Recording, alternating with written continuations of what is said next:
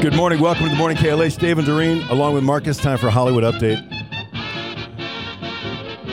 Kids who are just learning about Jeffrey Dahmer now have a problem with Katy Perry in a song she put out about 10 years ago called Dark Horse. Thanks to this new Netflix series. Yeah. Did you watch it? I no, I'm I just watched the first episode. I haven't did? gotten back to Okay. it yet. All right. I haven't started yet. All right. So the new Netflix uh, series Dahmer, a lot of young people are learning who Jeffrey Dahmer is for the very first time, and now they want to retroactively cancel the Katy Perry song "Dark Horse," as you may or may not know, and I know Doreen knows this because uh, the rap break in that song is from Juicy J, which is one of- one of your Yes. faves. Love. Uh, Juicy J, the line in there is, "She's a beast. I call her karma. She eat your heart out like Jeffrey Dahmer." Okay, so even though this song's been around for like a decade, Right.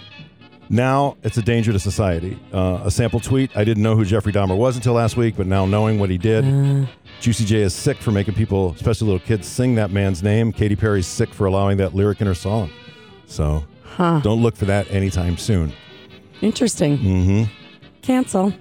I know, right? Ryan Reynolds teasing Deadpool three with Hugh Jackman. Here we go. I've had to really search my soul on this one.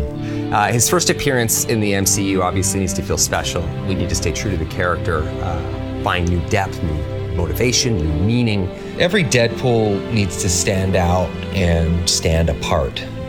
It's been an incredible challenge that has forced me to reach down deep inside. Mm-hmm. And I have nothing. love him. Completely empty up here and terrifying. But we did have one idea. Hey, Hugh, you want to play Wolverine one more time? Yeah, sure, Ryan. There you go. Interesting.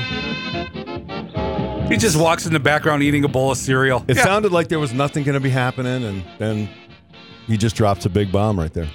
Dave Letterman last night on Jimmy Kimmel Live, Jimmy Kimmel Live in New York, talking here about taking his son to college. We drive up to the college, and there's the upperclassman, and it's, hey, hey, welcome to college. And I said, is there a place to, no, no, you got to go around.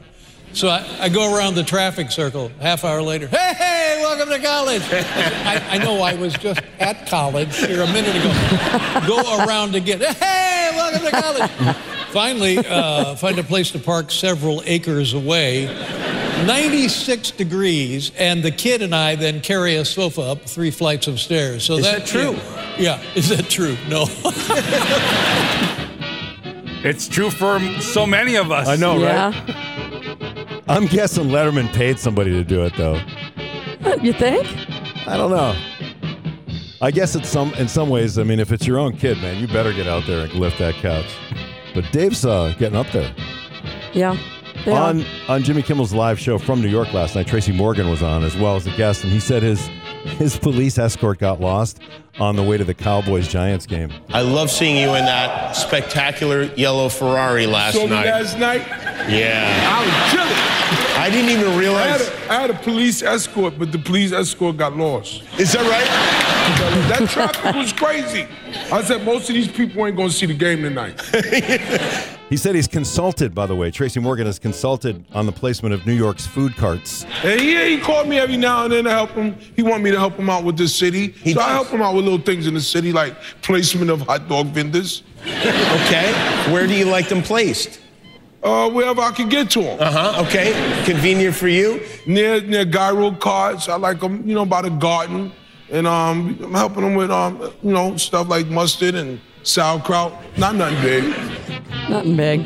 It's Tracy Morgan from Jimmy Kimmel Show. Yesterday, Sigourney Weaver was on podcast where she said that Ridley Scott wanted her to have a sex scene in the original Alien movie. With Sigour- what? Yeah, right. The alien, or yeah. Sigourney also revealed that she was made the survivor because it would surprise the audience. No one in their wildest dreams would think it was going to be the girl. They'll think it's going to end up being John Hurt's character, who's so brave. They really did it for story reasons, even though they love strong women. He's talking. She's talking about Whit- Ridley Scott right there, and the and the writer of the movie as well. And now, I would like to take you to Disney for a second. where they're battening down the hatches in Florida. but a piece of viral audio making its way around. How did the seven dwarfs get their names? I don't know. This is the viral video, audio portion, of course, of Walt Disney himself on how the dwarfs got their name. Dwarfs' names fit their personalities. This pompous looking individual is Doc, self appointed leader of the group. And this little fellow is bashful. He's secretly in love with Snow White. This funny face is Sneezy. He has hay fever. And old Droopy Eyes is called Sleepy. And Happy here with the beaming smile. And old Sourpuss here is Grumpy, the woman hater. The woman, Woman hater. What? Wow. Who knew So he didn't one of just the hate- dwarfs, a misogynistic Yeah. dwarf? Who Yes. knew Bashful had a thing for Snow White? Right? Everybody, come on. Have you seen the movie? He follows her around and gets all bashful. Mm-hmm. Hay fever, though. Walt Disney himself. That's pretty cool. That is your Hollywood update.